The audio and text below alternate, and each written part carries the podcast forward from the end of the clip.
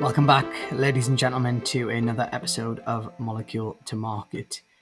I suspect this episode will be aired at some point at the start of 2022. So, assuming I'm correct, Happy New Year to you and your loved ones and colleagues. Wish you all the best for a very healthy, happy, and prosperous year ahead for your career and your family and whatever it is that you do. Now, back to today's episode. And I we'll be talking about the pharma and biotech supply chain with David Lightham, Senior Vice President and General Manager for Pharmaceuticals at Aspen Technology. So, who is my guest today? Well, Dave leads the pharma division uh, at Aspen Tech, uh, which defines solutions that best serve the needs of pharma manufacturers to accelerate digitization in their environments. Prior to Aspen, David spent nearly 20 years at Thermo Fisher Scientific. He held multiple leadership roles, including uh, most recently vice president and general manager, responsible for a team of more than 500 people. In that role, he drove digital transformation efforts for multiple business units within the company, while also integrating and harmonizing product divisions for improved organization and performance. His previous roles include uh, a role at GSK, where he served as Vice President for Information Engineering.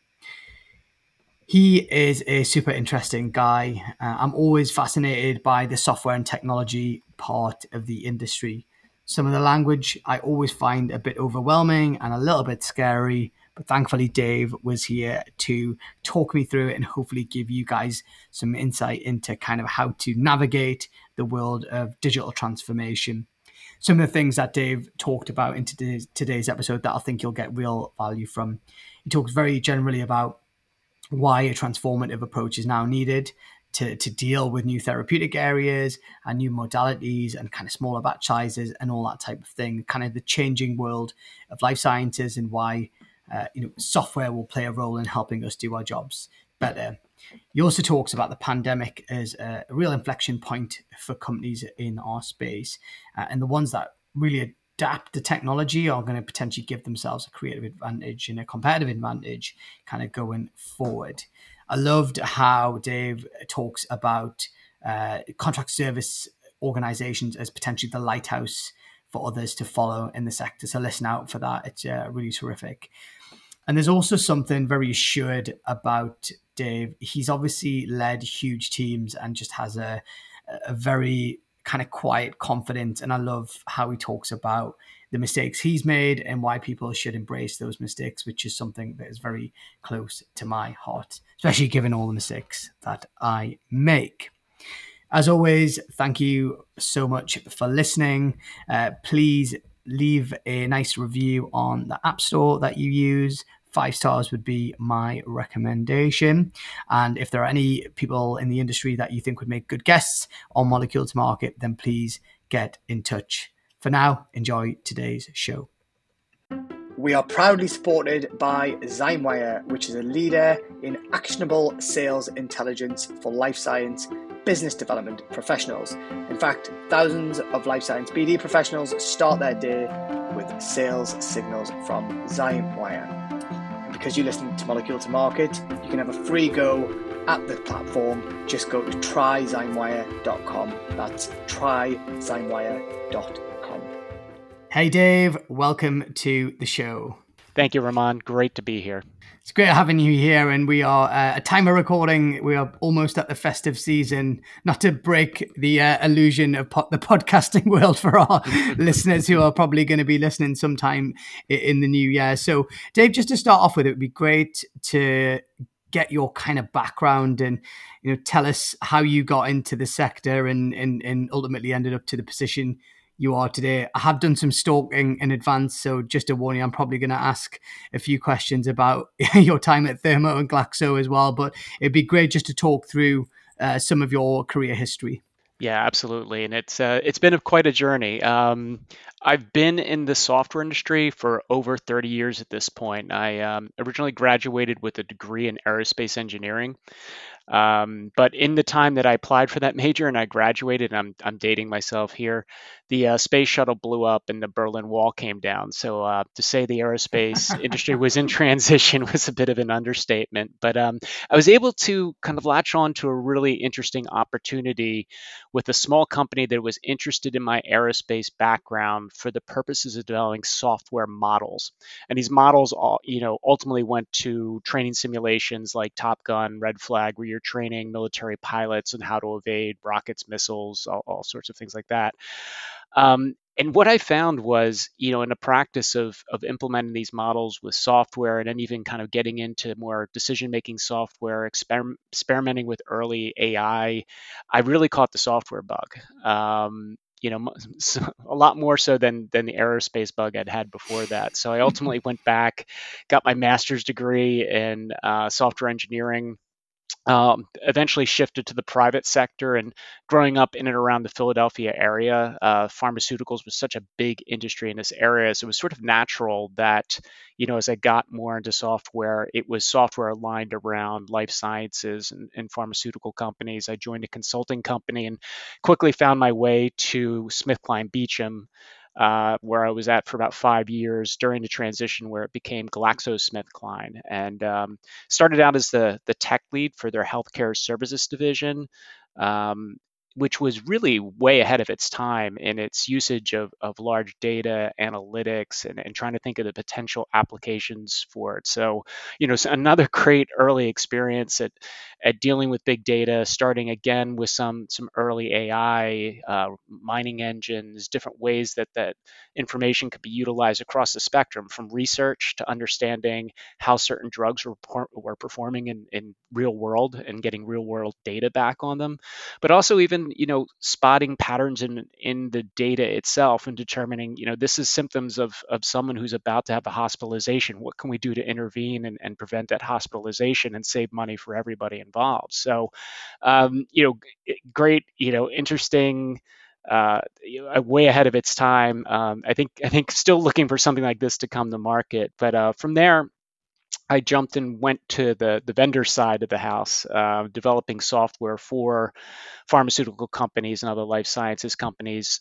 Uh, did a number of consultations, uh, worked on a couple tech startups. One of those tech startups uh, was ultimately attractive to Thermo Fisher Scientific. It was then Thermo Electron at the time, and they came and acquired that company. Uh, I was you know first in my Thermo Fisher career as the, the technical lead for their laboratory informatics business unit, um, but ultimately, you know, moved around a bit, became general manager of their chromatography software business, and ultimately the general manager of their full uh, laboratory software business, which you know really you know uh, great practice, lots of super bright people, um, you know lot of great strides in, in pushing that industry forward, um, getting more capability off the shelf, faster time to value, uh, you know, really kind of a transformative time in laboratory informatics. Um, and since that time, I've, I've now joined Aspen Technology and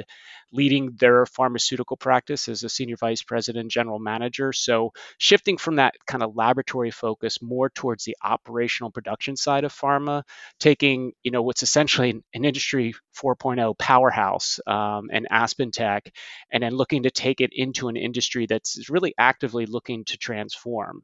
Uh, a lot of the executives that I've been talking to were, were recruited from other industries. So, that, you know, the pharmaceutical industry is looking to other industries, pulling in executives who had success utilizing technology.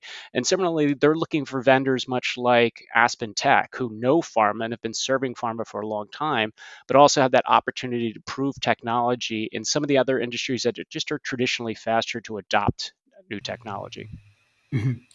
And tell us a little bit more about Aspen Technology in terms of you know, obviously you work in the life science division, but I understand it's a, a much bigger organization and that that covers kind of several industries.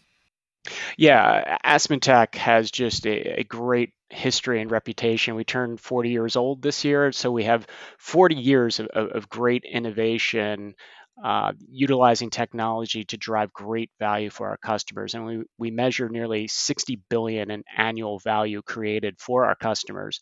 And that that value is increasingly being measured in different ways. You know, not just profitability and, and the productivity we deliver, um, but also often that's that's being increasingly translated into safety and, and even more so into sustainability goals too. So that that same efficiency we can deliver often turns into less waste, which really goes towards those customer sustainability goals. Um, you know, over 2,400 customers worldwide, some of the biggest names, um, you know, in, in a variety of industries. And because of that heritage of innovation and, and driving value, we've also established, you know, a great network of global partnerships. Again, a lot of the big uh, consultation firms um, and, and, you know, just industry um, industry firms that you know partner with AspenTech to help deliver all that great value. And we really see sort of the the the nexus of what AspenTech can deliver is kind of that combination of you know technical excellence and great data capabilities, um, and, and also marrying that with domain expertise, really understanding the industries and, and how we can deliver value with that technology, and together, you know, industrializing capabilities like AI uh, to give you insights, guidance, even automation um, to industries looking to, to transform and, and get to different levels of, of optimization of outcomes.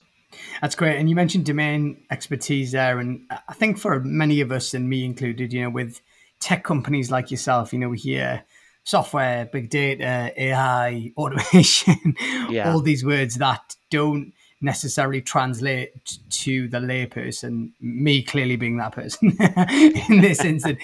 So, just, I suppose for me, describe, you know, almost a perfect project for you guys, or, you know, what is, you know what is obviously specific to life sciences what does a what does a pain point look like that you guys would go in and in almost the before and after just to kind of give a almost a tangible uh, granular look at what that looks like. Because i think for many of our listeners we kind of get that software is going to make our jobs easier and, and all that type of thing but it would be great to just explain. And if you want to use a case study and kind of use a real life project you don't have to name the client or anything like that that would be that would be great. Yeah, absolutely. So, you know, the ideal engagement is really to kind of start out with with a value mapping exercise with with the customer. Um, you know, AspenTech has just such a, a large portfolio of capability it can deliver um, but what we really like to do is start out to really understand the customer, their industry needs, their their specific pain points, and you know a lot of the common ones we're hearing in industry t- today is around supply chain resiliency, right? And it's that's you know, as you mentioned, we're in the holiday season. We're all hoping our, our various uh, holiday shopping is actually going to show up at our doors sometime soon. But you know this is this has hit every industry, and certainly the pharmaceutical industry, you know, as highlighted through the pandemic, has been hitting as hard as anybody. So that's that's a, a topic you see. Continuous improvement continues to be, um, you know, something all of these industries are looking for. Operational excellence. I mentioned sustainability. Uh, you know, so do, they tend to fall across certain, um, you know, certain trends and the other thing that we can deliver is we can deliver these across you know multiple lines of business you know pharma isn't just you know a uh, a provider of say active ingredients there's there's all sorts of processes uh, new modalities everything that go into therapies the packaging of them. So we can look at you know pain points across all those lines of business across wherever the the you know the focal areas are whether it's supply chain whether it's sustainability whether it's you know achieving you know more optimal outcomes and then really kind of zero in on tangible uh, outcomes, such as you know smart sourcing agility, so the ability to be able to change your your value network by predictively understanding when trouble was coming, and then having the, the agility to to kind of change providers, change partners, and and you know keep the the flow of important therapeutics moving. Security of supply, what sort of tactics are are being employed to make sure that supply stays secure and that they can keep delivering to the market, faster time to market. Um, you know, that was something that the industry was looking at even before the pandemic. And, you know, the performance through the pandemic has only reset expectations. That's often an outcome that that our customers will focus in on. Um, reduced environmental impact and and you know just how you get to further levels of, of self optimization. Um, you know how you can lean on the information systems uh, to really kind of optimize your your outcomes. And you know the nice thing about doing the value mapping and kind of working through and, and aligning to the greatest pressure points is that you know you, you kind of buy in to getting to uh, you know a team of people who are really vested in delivering this outcome you know both within the customer and and you know w- with the team we're delivering too so they tend to be very high profile uh, high value missions so to speak.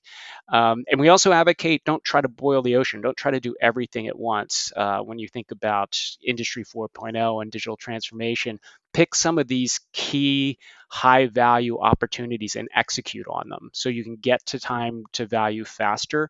But you're doing so with a holistic ven- vendor with, with an AspenTech in such a way that everything eventually will plug together. You, you're still moving towards a holistic digital transformation but you're taking it in digestible bites aligned along you know your greatest pain points or greatest areas of opportunity. That's great. That's really useful just to get kind of a a more in-depth insight. And I just want to go back to something that you mentioned earlier. Obviously, when you came out of Thermo and, and joined uh, Aspen and kind of switched focus from lab to production, and and to your point there, you mentioned kind of industry 4.0. What what was your I suppose what was your assessment of say the supply chain and the manufacturing side of the life science space from a um, from an advancement perspective, my perception is you arrived and looked at it and were probably quite surprised by how behind the times it was, maybe. but and I'm not trying to put words in your mouth, but we have heard guests before, you know, we're saying that compared to say, you know, the automotive sector, yeah. you know, you come into the drug production side of space and it kind of feels archaic. So I'm just interested to get your kind of perspective on whether you know when you started have kind of lifting lifting the lid to have a look you were like oh man this this needs some serious work. Yeah. It definitely is an industry in need of, of transformation. And i think um, you know for a long time uh, inertia around how um, regulatory guidance was interpreted you know created a lot of obstacles within the the industry the ability to take on new technology to be the uh, you know the first mover with new technology and the, and the extra um, scrutiny that would often bring from uh, you know from auditors. I, I, think there was a lot of reasons that over the years have, have peeled away and then, then certainly covid has lit a flame that this this is a time to transform. And you know it's not much unlike where i felt the laboratory industry was when i first started getting involved in that. And of course the laboratories often sit side by side uh, if you're talking about product testing with the production um, facility. So you know you're kind of in you're in one and the other at the same time. So I always had an eye on this industry, and you know as we we help transform laboratory practices, this seemed to be to me the next place that that was really going to execute on a transformation and and you know as i've mentioned a couple times you know, covid has just lit a fire on that you know so so much of the practices in a classic operations around producing a therapeutic was a manual process. Um, and during the pandemic, social distancing is is, is death to um, to paper processes. You, know, you can't be near people. It, it's really hard to kind of kind of review and get signatures. And you know, people not even being in the office, you know, a lot of the, the wet signature processes really fell apart. So I, there definitely is an, an appetite and an impetus to change. I think they were already thinking along those lines. Um, when I look at some of the pain points that are coming up around, you know, just increasing demand for accessibility and affordability of the therapeutics, uh, which you know creates you know demand on on how efficiently you can can develop them. But now you're also seeing and this is pre-pandemic, you know, increasingly complex and targeted therapeutics coming down the pipeline, which you think of it's going to have to require a transformative approach to how you're going to develop these therapeutics, because the, the the very old small molecule kind of big bang approach uh, just you know is, was challenged by biotherapeutics. But now you know with some of these newer modalities like cellular and dna therapies it's it's a whole stepwise change in how you're going to have to think about production the, the other thing, and this this also mirrors the lab world where you saw um, contracts becoming a much bigger part of the equation. So uh, CROs or contract research organizations started to become a much bigger picture of the informatics footprint, and they were often the drivers of newer technology. The risk reward ratio was just a little bit different than say a tier one pharma would be, and I think you're now seeing that, and, and maybe seeing it in spades with contract manufacturing. So you have you know contract manufacturing organizations taking on full scale production, but um, also CDMOs who do you know full range from helping their tier one sponsors with the you know the initial development of the therapeutic all the way through to they could do commercial manufacturing. So their their needs really sort of push the edge with with what the state of the art is and how quickly you can say adopt a new therapeutic that you're going to create a line around and start producing so it's it's forced the industry to think less monolithic more agile just quicker time to value and, and that was fascinating. That and you mentioned obviously contract manufacturing and CDMOs, and many of our listeners are very much in in our space. And and how you know when you when you think about the challenges of a, a, you know a product uh, coming to market and dealing with say um, you know I've been in facilities where I've been shocked by kind of manual batch records of manufacturing and I'm kind of shaking my head going guys surely there's a better way of doing this. Is that the area where you help say a contract manufacturing organization you know almost modernize some of those archaic systems? Uh, you know please correct me if I've if I've misunderstood. Yeah, no, you you, have been scratching on the surface of all the things we can do, but starting with even yes, the batch record, and that a lot of companies are are doing this, you know, either manually um, or they've adopted a technology that is just difficult to change. So, you know, say for instance, talking to a lot of our contract um, customers, you know, they view a lot of say the the manufacturing execution systems that were popular in tier 1 pharma frankly don't work for them because it just takes too long to set up a new production line. So they can't it, it doesn't fit the model which they can adopt new lines and, and new products to take them through development and ultimately manufacturing. So some of the innovation we brought to that sector was bringing a far more modular uh, manufacturing educa- uh, execution system with a, with a library of different models that help you adopt and implement new lines much quicker, and also deployment options, a variety of deployment options, so you can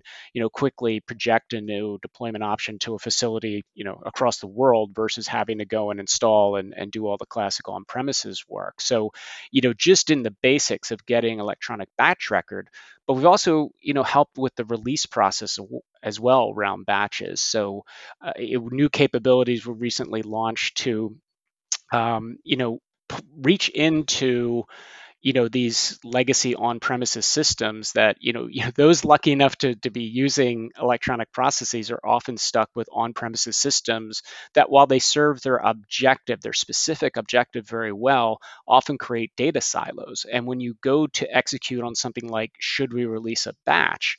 you need to go to a number of different silos pull and extract that information correlate it manually and then go through a whole manual review and, and approval process, which takes weeks. Um, not only takes weeks to execute on, but then often is something that you have to continuously justify. Uh, you know, an auditor come in and want to see the process you followed to release that batch, and you have to step them through all the paperwork around this manual process. So one of our, things our new capabilities can do is, you know, reach into these on-premises systems, extract the necessary information into a cloud instance, where then you can do sophisticated analytics. We have a, a, a no-code, low-code engine that helps you create the workflows around, you know, doing all the checks and balances as much electronically as possible. Should you, re, you know, should you release this batch or not? Um, and then also, you know, electronically you know present this information and gather you know the approvals necessary to to release. So you're taking a process that was measured in days or weeks and now you can execute it on hours and you have all the digital evidence. This is this immutable data integrity showing every step and every decision that was made along the line it's fascinating. I can just imagine many of our listeners kind of shaking their head thinking about the organizations they're working in in some of yeah. these pain Well, points. you know, yeah, and one of the common misconceptions I think is that you know, when people start thinking about cloud capabilities and doing something like a batch release via the cloud, they're thinking, oh, we can't do that until we get all of our capabilities into the cloud. And that's that's not necessarily the case. I mean, the, a lot of these on-premises systems do, you know, what they're supposed to do, do it quite well. They're they're installed, they're validated, they're they've been configured, in some cases customized you don't necessarily have to ditch that system to get to higher level value of extracting that data,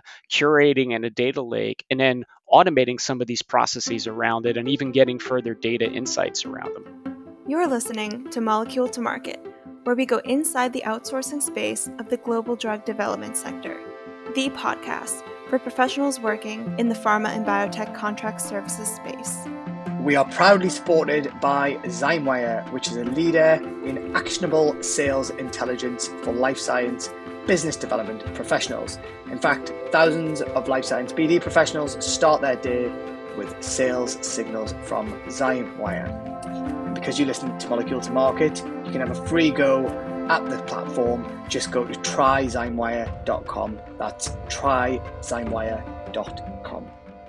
One thing I want to rewind back to actually when you meant you were talking about obviously your your background even uh, pre Aspen was you know nearly two decades at Thermo, and Thermo obviously changed hugely during that time. So I was curious to ask, you know, how how was that journey as that company continued to acquire and become you know as big as some of the big pharma companies in the world today. But what was it like on that journey and on that ride? You know, obviously you had some uh, you know various roles and you kind of ended up being a, a very senior person within that organization. But it'd be great to paint a picture of what that that journey was like. And you know, when you were acquired 20 years ago or whatever it was, did you did you envisage that that was going to happen? I can certainly say at that point, no. um, you know, I, I, was working for a small agile software company, and and you know, especially at the time, Thermo Electron, uh, as they were known at the time, was was essentially an equipment focused. Um, some ways almost like a holding company of, of, different companies so a much different culture and a much different type of business now you know what i saw over the years was a complete evolution um, you know, from being that sort of holding company to being, you know, more of an integrated uh, company across several divisions obviously adding lots of capability over the time and and you know for me as a professional the exciting part was because it was changing so much it seemed like just about every three years on the dime, I was being asked to parachute into some other situation and and help improve it and help bring a team along. And and so yeah, there was a you know great area of professional development, but you know at the end of the day, you know all the respect in the world for Thermo Fisher and what they've done and what they put together. But I myself am a software professional, and I felt like I'd done everything I was going to do as a software professional in a, in a, in a large, you know, hardware, consumable, and, and services business. Um, so you know, having this opportunity at AspenTech where I get to kind of continue this focus on delivering to pharma, but do it in you know a true digital to their DNA company um, with this great history of innovation and and you know leading the charge you know to to expand their business in pharmaceuticals and life sciences just it's just been a, a great opportunity well, you've just answered my next question, which is why did you go to Aspen? But you've you've just given a very articulate answer. So well done for kind of guessing guessing ahead. And uh, can you give our listener a, a, feel for like what your team looks like in terms of you know how many people are within your division within the, the life science division? Yeah, so you know, first recruited in to, to really start uh, and, and create the activation energy around this this pushback um, in a bigger way into pharma and life sciences. Uh, started out, you know, rather rather small business unit, uh, just a handful of us, uh, many coming from the acquisition of Camo Analytics, which is you know one of the top multivariate analytics companies in the world. Um, we've added that to other capabilities we've had, so we've you know great multivariate analytics capabilities within our group. But we've also just been looking across the whole life cycle of of you know classic pharma and, and biotech and all the places that AspenTech can add value. Uh, so you know begun hiring around having a greater commercial footprint, being able to deliver these capabilities, bring in a lot of pharma fluent people um, to expand to those that we you know already had in house.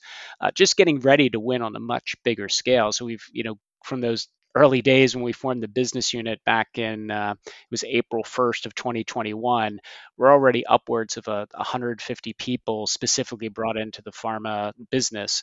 Um, that spans across just you know product domain experts to services folks to a big infusion of, of r&d to help make sure that specific requirements to pharmaceuticals worked away into a variety of different products across aspen tech uh, it's it's um, it's pretty impressive. I mean, you hear about the the great resignation and, and companies struggling to hold on to headcount we've been the opposite story. We've been expanding rapidly, and I'm really, really impressed with the talent we've been able to bring in, and and just a diversity of talent uh, from across a spectrum uh, of pharmaceuticals. Some with direct, you know, like myself, from pharmaceutical experience. Others from, you know, key vendors to the industry. Uh, it, it is a great group of people with a whole bunch of different, exp- you know, uh, different experiences delivering to pharma. So I I really appreciate the diversity, and I always think that that that leads to the greatest innovation. Mm-hmm. No, that's great. That's great to you know, congratulations on the you know cr- incredible growth in such, such, a short space of time, and, and presumably the pandemic has driven Aspen's interest in life sciences, probably you know by seeing a lot of the issues and challenges and recognizing hey we could probably we could use our skills to to really help and you know obviously add add more business, add more revenue, but actually solve problems that will ultimately benefit patients. And you know, it, it, correct me again if I'm wrong, but that that would be my objective uh, observation, if you like, of why why a company like Aspen would invest in life sciences. Actually, it started well before the pandemic. Um, you can go back and look at some of the early moves, you know, going a couple years back, where Aspen started to, you know, add board members with specifically with backgrounds in, in the pharmaceutical industry and starting to put together the business plan to execute on. You know, in some ways, I was the, the tip of the spear of that plan coming in as the general general manager. But this has been something that's been building, and there's a lot of analysis done on the industry, you know, determining you know the relevance of some of the new capabilities that AspenTech has added over the last couple of years.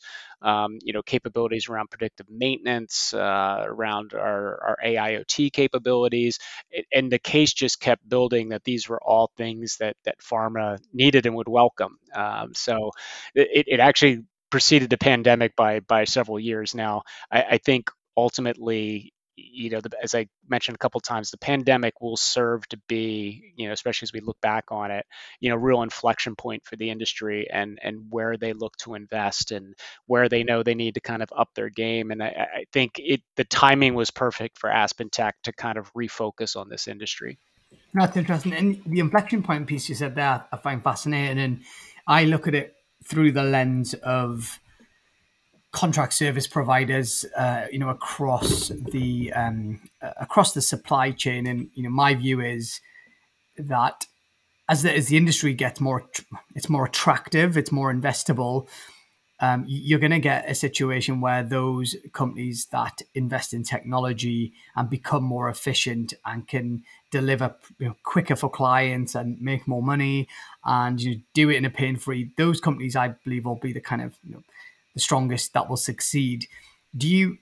I mean, I'd be I'd be curious. Do you share that same view that you know if everyone keeps doing what they've done, then there's going to be some front leaders that really kind of uh, you know embrace technology and you know move forward but presumably that's a real competitive advantage for some companies and versus the ones that decide you know what this whole technology thing is not for me or we'll have some siloed stuff it, it, i suppose my question is around the competitive advantage that you see yeah.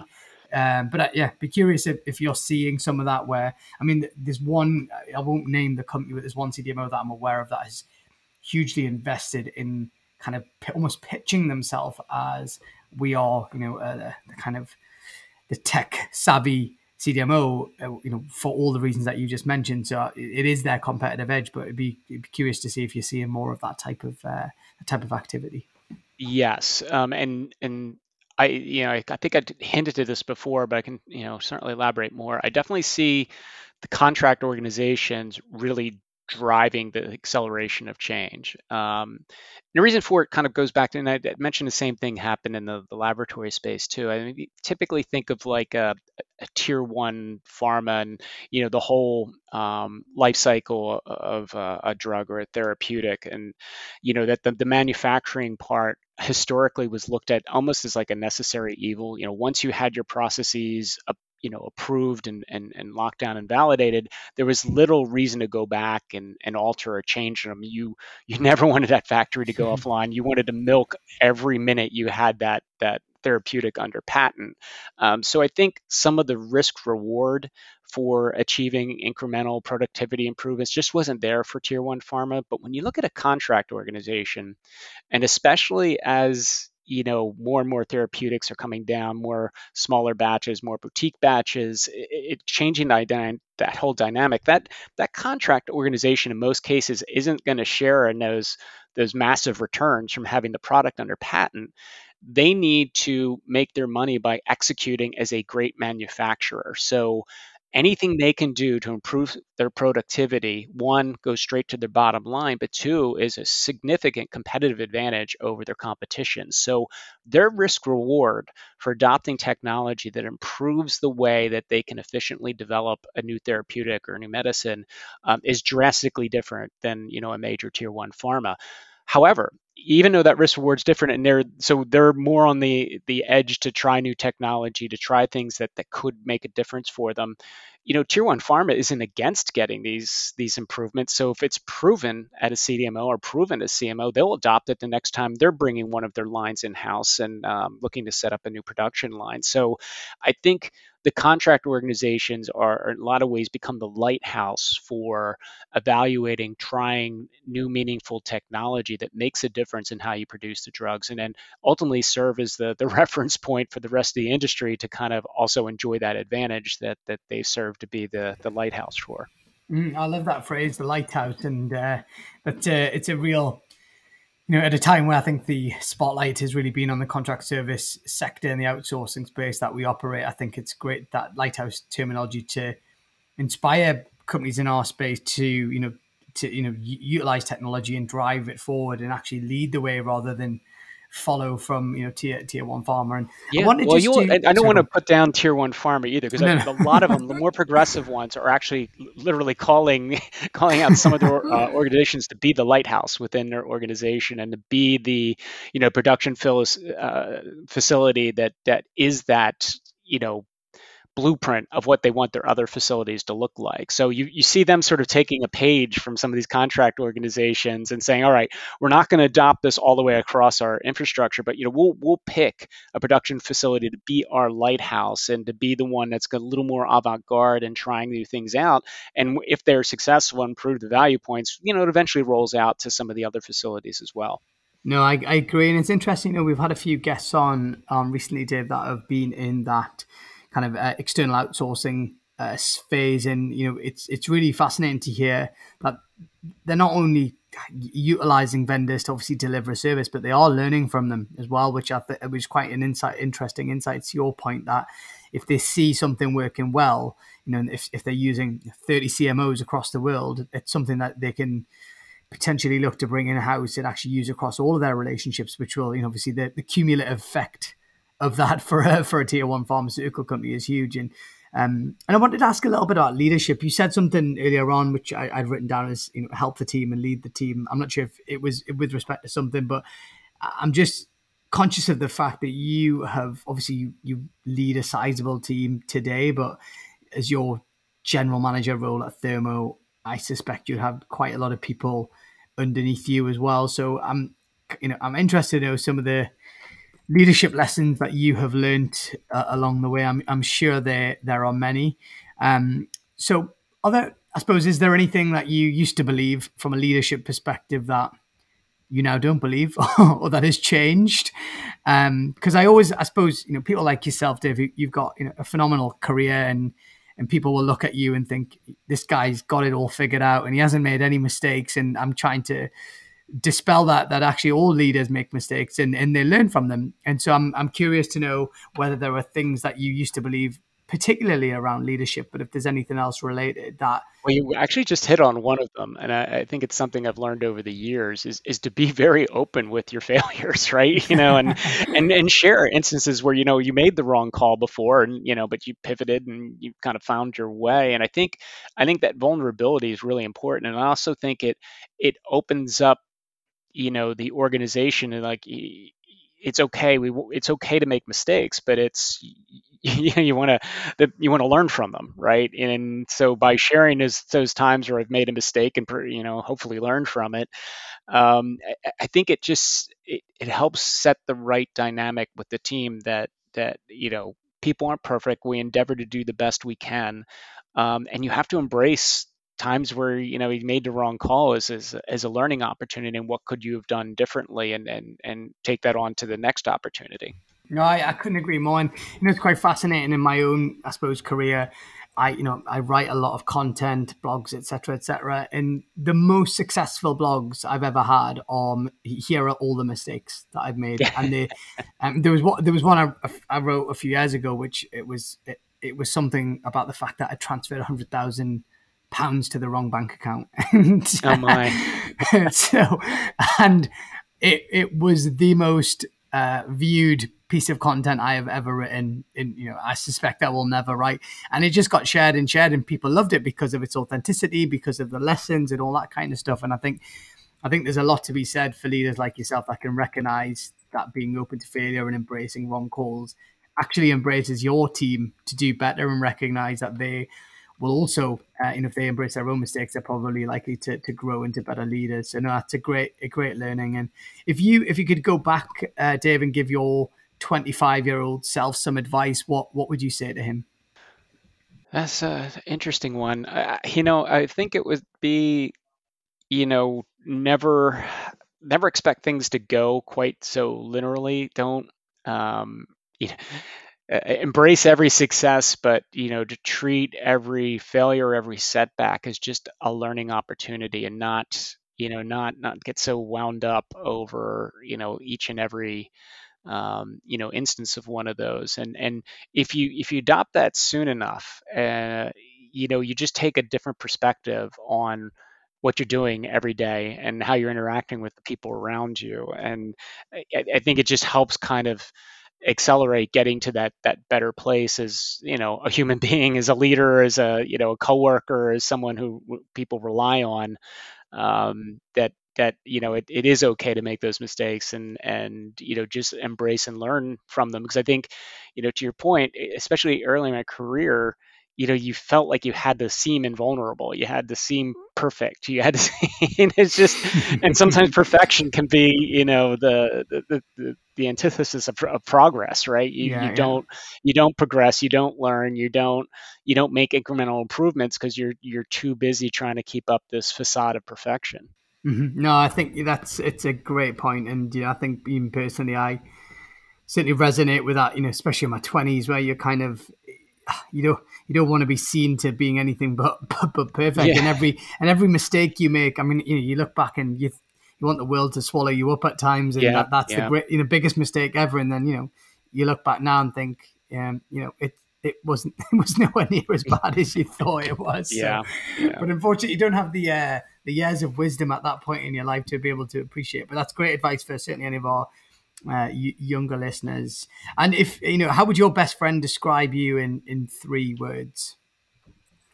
They would describe me as extremely team oriented. Very good.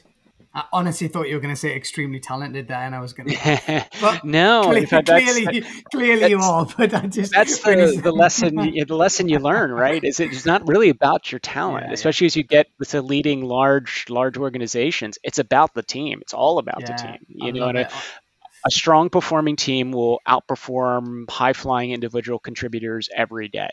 Um, yeah, yeah, could not agree. Could not agree more with that. Do you know one of the interesting anecdote? Uh, one of the for, and I you know it came from a whole sports background, so I always believed in team. But where it really kind of um, kind of clued in in the business realm for me is the very first conference I ever went to as a software professional was around data warehousing. And if you remember data warehousing, much like artificial intelligence in its early days. A lot of high profile failure projects. Also so there was they did a, a, quite a survey an extensive survey on what made successful data warehousing projects versus which ones had failed.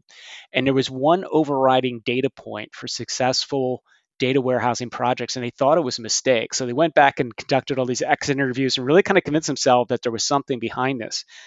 The data point was the projects that were successful the team members socialized outside of work and they, they couldn't understand. They figured it had to be executive buy-in, funding, good requirements, you know, all sorts of things that that you know apple pie you would think would lead to a, a good project. But what they found is if you're get to that point where you know the bonds between that team that love within that team is so strong that you're going to interact outside of work whether you had to or not that those bonds also will dig in when projects get difficult when things aren't so well defined and they will find a way to succeed. They won't let each other fail. And you know that often is the more important trait than having everything served up for you because eventually something's going to go wrong eventually you're, you're going to hit some sort of adversity and those were the teams that got through whatever bump or adversity happened on their particular projects and they were ultimately successful so that again just kind of reinforced to me just how important it is to create the right team dynamic and, and make sure everyone's buying in that's a, it's a, absolutely spot on that, Dave, and I, I, I think certainly many of us agree, and I, I certainly do. And a lesson there for all of our listeners, you know, take your team out for drinks, take them out yes. for beers. I think it's the number one thing we're missing from the pandemic. oh, is absolutely. It's not so much the conference room chit chatter. It's it's the all the ancillary stuff, the water cooler chats, the you know heading out for a beer, just having a nice absolutely, dinner together. Yeah, yeah. It, it's the social aspect. You know, it's funny. I mean, getting to conferences this year, you kind of realize that the old kind of exhibition booth stand type thing is probably not. Yeah, that's probably given everyone a bit of an insight into that's probably not the best way to do business, but the social aspect has really thrived, you know, albeit safely. And and that brings us nicely on to my final question or point, because normally I ask guests about trends and changes and predictions, but I think the nature of what you've talked about today, Dave, has probably given our listener huge insight in things that they can take back in their own business or maybe suggest, you know, certainly in 2022 and beyond. So thank you very much for that. But if if any of our uh, you know listeners want to get in touch with you or connect with you, are you out and about? Are you got uh, you know presumably they'll find you on LinkedIn and that type of thing. We can put show we can add that to the show notes. But uh, I'm sure some of our um, listeners would probably you know want to want to ask more questions so what's what's the plan for or what's the best way for people to, to get in touch oh i would say just just reach out to me um, you know it's uh, you know, whether it's you know via email or, or connect with me via LinkedIn. Uh, certainly love to hear from people in the industry. Um, I, you know, I mentioned how much I enjoy the diversity of my group and all the different viewpoints.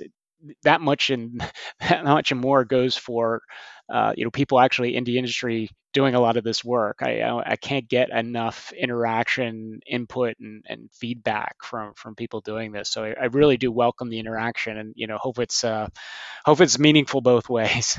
No, no, I'm sure it will be. Well, thank you, Dave, for being a guest on Molecule to Market. Appreciate your time very much. Hi again, thanks so much for tuning in to Molecule to Market. We hope you enjoyed today's episode. You can find more shows on Spotify, Apple Podcast, or wherever you like to listen.